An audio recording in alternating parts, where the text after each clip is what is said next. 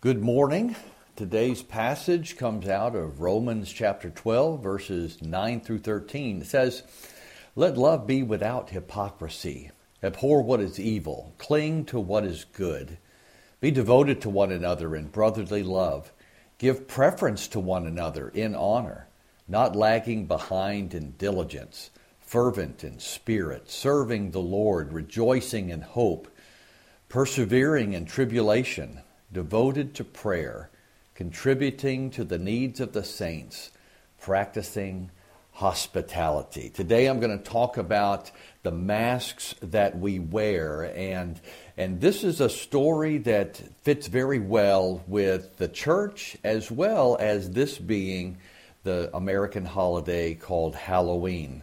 You know, Halloween is a time of the year that Christians cringe as Christians, we don't know really how to handle Halloween. We have fond memories of trick or treating as kids and dressing up each year, or maybe parties with decorations, but something deep inside is telling us that we shouldn't be giving our attention to Halloween. We realize that at worst, it's the devil's holiday celebrating fear, horror, and death. And at best, it's a day to dress up like your favorite superhero and acquire lots of candy from strangers. I remember being at South Norfolk Baptist Church years ago when we had a sponsored family that came from Vietnam. They spoke very little English, and since I was looking out for them and it was the end of October, I thought I would give them a heads up on what to expect on October 31. So here I am trying to explain scary costumes, little kids dressed up, the concept of trick or treating, and I likely messed up the whole encounter. I eventually just left a big bag of candy with the family and prayed really hard that they wouldn't regret coming to this crazy America and seeing this demonic activity that they would experience that evening. Now, hindsight tells me I should have just asked them to turn their front porch light off that night. Well, today is Halloween, and a lot of kids of all ages are looking forward to the mischief they can get into tonight. One key factor for kids is that we get to wear a mask. I know we're tired of wearing masks. It's a hot topic to even bring up during the era of COVID. But let's focus on the original thought on masks.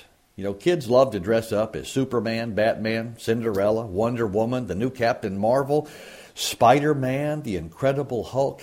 Face it, it's just fun to pretend to be something that you know you're not in real life. However, pretending to be something or someone should never be a way of life, especially in the church. The Bible has a word for such activity hypocrisy. Defined in the New Testament, the word hypocrisy is anopokritos, meaning undisguised or sincere or genuine. In Romans 12:9, Paul tells us to love without hypocrisy. Let your love be undisguised. Let your love be sincere. Let your love be genuine.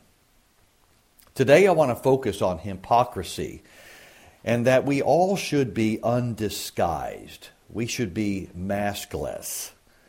To better understand this word, think of a Shakespearean actor playing many parts. Masks were worn to depict different characters. The mask was worn so the audience would know which character was speaking. While fine for a stage play on Broadway, not fine for everyday life or for fellowship in the church.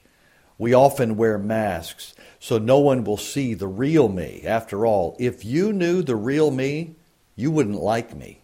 So I'll just wear this mask to protect myself from rejection and the heartache that I know will come. I don't like to use the word hypocrisy this way, but this is the essence of that word pretending to be something that we are not. We're not being genuine we're not being sincere. In reality, all we're doing is playing games. So today, my message has another acrostic masks, M A S K S. So during this time, we're going to discover the mask that we wear and make a sincere commitment to removing them. All right, M stands for meeting. We must be connected to one another relationally, socially, emotionally, and spiritually, and this is best done in the context of a small group experience. Hebrews chapter 10, verses 23 through 25 tells us, Let us hold fast the confession of our hope without wavering, for he who promised is faithful. And let us consider how to stimulate one another to love and good deeds, not forsaking our own assembling together, as is the habit of some, but encouraging one another, and all the more as you see the day drawing near. In this first passage, focus on what the writer says at the very beginning holding fast without wavering. Right off the bat, this tells me that it is not going to be easy. I have to put forth an effort. It may be easy to confess faith in Jesus, but extremely difficult to do that when life gets hard. There's a real possibility that I just might give up.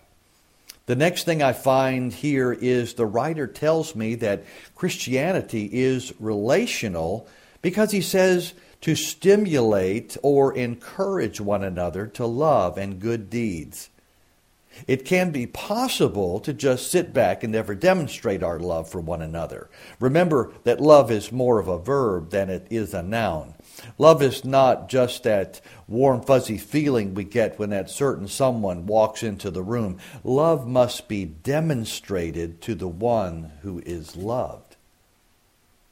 I call this first step meeting because there's no way for any of us to live out the many one another passages in the New Testament without being involved with the community of faith. We must get together in small groups because let's face it, how do we love one another, encourage one another, bear one another's burdens, confess to one another, be at peace with one another, accept one another, be kind and forgiving to one another. How do we tolerate one another, serve one another, greet one another, be devoted to one another, be subject to one another, be humble toward one another without being in close proximity in a nurturing relational environment?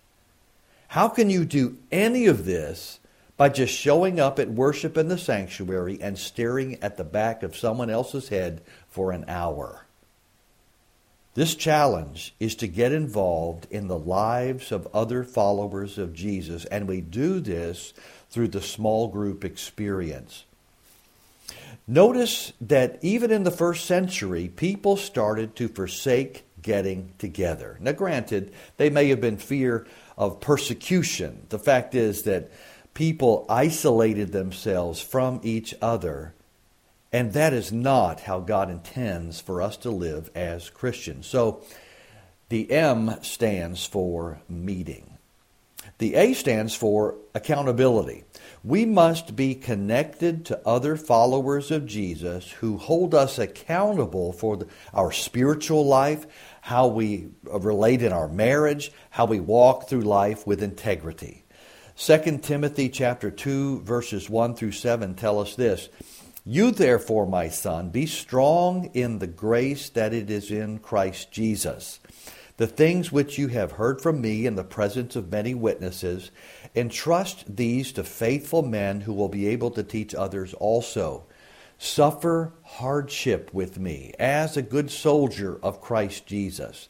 No soldier in active service entangles himself in the affairs of everyday life so that he may please the one who enlisted him as a soldier. Also, if anyone competes as an athlete, he does not win the prize unless he competes according to the rules. The hard-working farmer ought to be the first to receive his share of the crops. Consider what I say, for the Lord will give you understanding in everything. Paul is telling Timothy about this vision of discipleship. First, he was to be in relationship with Paul. And the stuff that he had heard and learned from Paul, he was going to teach that to faithful men who would in turn teach others. In this passage, we see four generations listed. Think about who invested their life into you. And then think about the person into whom you are investing your life. Paul also says here to suffer hardship with me. That's relational. He also said that a good soldier does not get entangled in the affairs of everyday life, but seeks to please the one who enlisted him. So, what is it that pleases Jesus? I dare say it would be obedience and walking in the truth. It's living out what the Bible says. It's finding where God is at work and joining Him there. This goes way beyond just showing up at church at 11 o'clock each Sunday. Paul also uses the illustrations of an athlete and a hardworking farmer. An athlete cannot win the contest if he does not play by the rules. Therefore, all athletes know the rules so that they will effectively run the race with confidence. Regarding the hardworking farmer, this tells me that following Jesus may be a lot of hard work. We don't just come to faith by simply praying a prayer, filling out a membership card, getting baptized. It's like a one and done transaction. We're called to live out our Christian faith before the eyes of a watching world.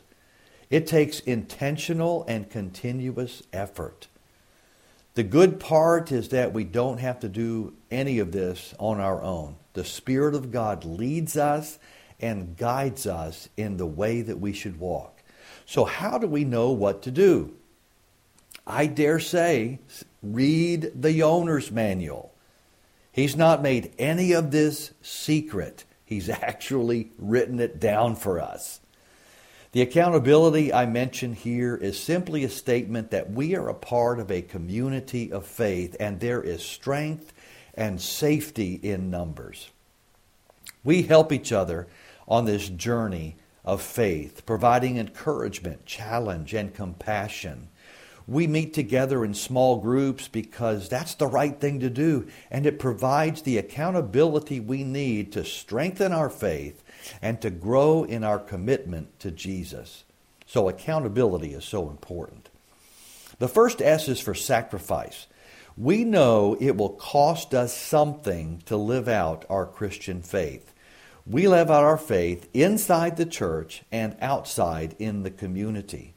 Luke chapter 9, verses 23 through 25 tells us, And he was saying to them all, If anyone wishes to come after me, he must deny himself and take up his cross daily and follow me.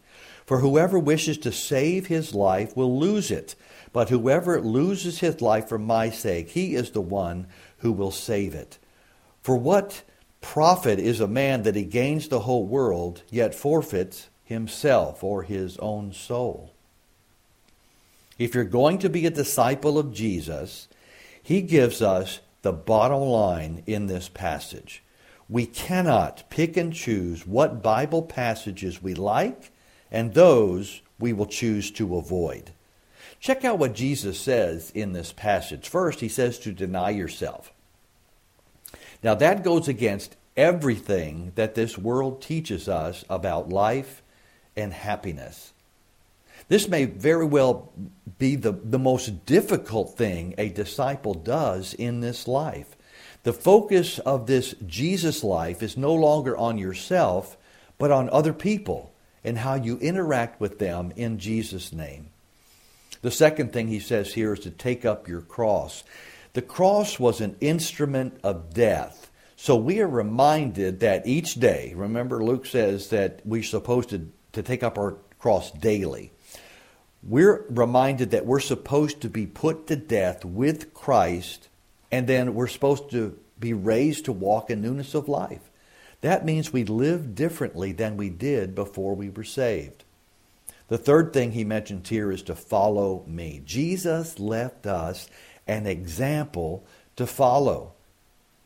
Peter says in 1 Peter chapter 2 verse 21, "For you have been called for this purpose, since Christ also suffered for you, leaving you an example for you to follow in his steps." So what could be more clearer than this? The Bible is crystal clear on what he wants us to do. We are destined to live a life of sacrifice, following the example of Jesus. Now, K is for knowledge. We must seek to know all that we can about living faithfully as a member of the body of Christ, rather than believing that old saying, ignorance is bliss. 2 Peter 3, verses 17 and 18 tell us, You therefore, beloved, knowing this beforehand, be on your guard so that you are not carried away by the error of unprincipled men and fall from your own steadfastness, but grow in the grace and knowledge of our Lord and Savior Jesus Christ. To him be the glory both now and to the day of eternity. Amen. Peter reminds us to know ahead of time, to be on your guard.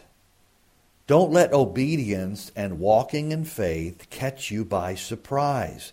He tells us the remedy of casual Christianity is to grow in the grace and the knowledge of our Lord and Savior Jesus Christ. I dare say that spiritual growth is not an option. I dare say that Bible study is not optional. We will never live a victorious Christian life when we're ignorant of what God expects of us. We have a new purpose to live out the Great Commission and the Great Commandment. We have a mission to walk in a manner worthy of the calling of Christ. James tells us that we must demonstrate our faith when we put our words into action. These actions don't save us because we're saved by grace through faith alone. But how can we say that we're saved if we don't do these works or these actions that demonstrate our faith? Grow in the knowledge of our Lord Jesus. The final S is for salvation. We must embrace the fact that when we're saved by grace through faith in the finished work of Christ on the cross, we now have a responsibility to act on that faith or to live it out in front of a lost and dying world. Because we're saved, our purpose in life has changed from simply trying to meet those basic bodily functions of, of food and shelter and pleasure and procreation to surrendering to the resurrected Lord in obedience. A lot of people talk about the meaning of salvation, but how many people talk about what it takes to be a follower or a disciple of Jesus? It's easy to be saved. First, we admit that we're a sinner. It's hard for a person to be found if he doesn't know that he's lost. So admitting our need really is the first step. But then Romans 10, verses 9 and 10 tell us that if you confess with your mouth Jesus is Lord and believe in your heart that God raised him from the dead, you will be saved. For with the heart a person believes, resulting in righteousness, and with the mouth he confesses, resulting in salvation. What could be easier than that? say a few words and believe in the resurrection, it's like magic. The transaction is done. You're saved and on your way to heaven. But since knowledge is also on our to do list, what else do we read in the Bible that would challenge us to do more than just admit, believe, and confess? Well, how about a few verses like this? How about Matthew 7 24? It says, Therefore, everyone who hears these words of mine and acts on them may be compared to the wise man who built his house on the rock. Luke chapter 6, verse 46 tells us, Why do you call me Lord, Lord, and do not do what I say? John 14, 15 says, If you love me, you will keep my commandments. And 1 John 2, verse 3 reminds us that by this we know that we have come to know him, if we keep his commandments. He goes on to say in 1 John 2, 4, the one who says, I have come to know him, and does not keep his commandments, he is a liar, and the truth is not in him. Okay, this is just a sample list of what the Bible tells us about the Christian faith. We are expected to walk in obedience to the commands of Christ. Do you now see how following Jesus is much more than just a foundational admit, believe, and confess? Following Jesus is a life commitment. My life changed the day I said yes to his invitation to salvation. Okay, so let's wrap this up. What are your next steps? Let's ask ourselves some questions. The first is this Are you regularly meeting with other believers for the purpose of spiritual growth? Next question Are you accountable to other believers to help you grow in your faith? And is there someone accountable to you into whom you're investing your life? Number three, where do you draw the line when it comes to sacrifice? Or have you ever handed God a blank check of your life? Are you able to sing those words to those familiar songs like, Wherever He leads, I'll go and really mean it? Or perhaps to sing, All to Jesus I surrender, all to Him I freely give. That song's called I Surrender All. I was saved when I was in high school, and I was singing this song at the end of a church service, and I realized, even though I had been a part of the church for the previous 12 months, I said, I have never done that. I had to nail it down in order to sing those words. These are bold statements of intentional faith and surrender. Do you really mean those words when you sing them? Number four, how is your knowledge about God and the Bible? And what is your plan to increase in that knowledge? Remember that we cannot live in ignorance because we know that ignorance really is not bliss. And then number five, how about your salvation? Do you know what salvation is all about? Have you taken that step of faith and committed your life to Jesus? How about taking steps of faith in baptism or in church membership? Maybe today is the day you nail it down. We're ready to talk to you about this life changing decision. So, what masks are you wearing? Maybe it's time to recognize that you've been wearing a mask. That's a great first step. Maybe it's time to remove that mask. And doing so may be scary at first, but getting to know other believers on a heart level is so worth the risk. Let's give this time to God and pray about it. Bow your heads.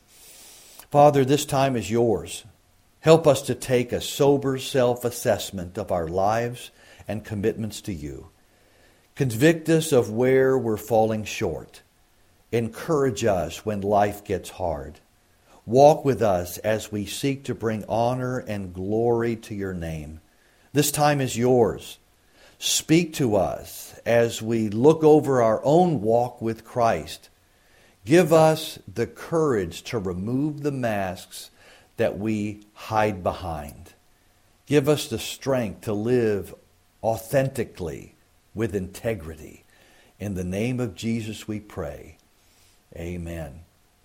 Well, thank you for joining me here today. Uh, during our outdoor service, we have a fall church picnic that's going to take place right now. Let me challenge you to take advantage of that fellowship opportunity that you have right after this service. Come and join us. The fall church picnic happens not too often, but today is a great day to do that. I hope you'll remove the mask and get to know someone today. Either someone that you don't know at all or someone you really want to get to know better. Share your story. Open up to someone this afternoon. Take a risk. Share with another person a prayer concern that you have and intentionally pray for the concerns that you discover from that other person. Let's commit to removing the masks that we hide behind so that we can love one another without hypocrisy. Thank you for joining us online as well. We're so uh, thankful that you joined us. If you have any uh, questions, certainly contact us at the church. We want to help you on your journey of faith. And so for right now, thank you for joining us. We hope to see you on campus next week. Ken will be back to conclude his series on the mind matters. And uh, we look forward to getting together next week. Thank you for joining us. Love you a lot. We hope to see you soon.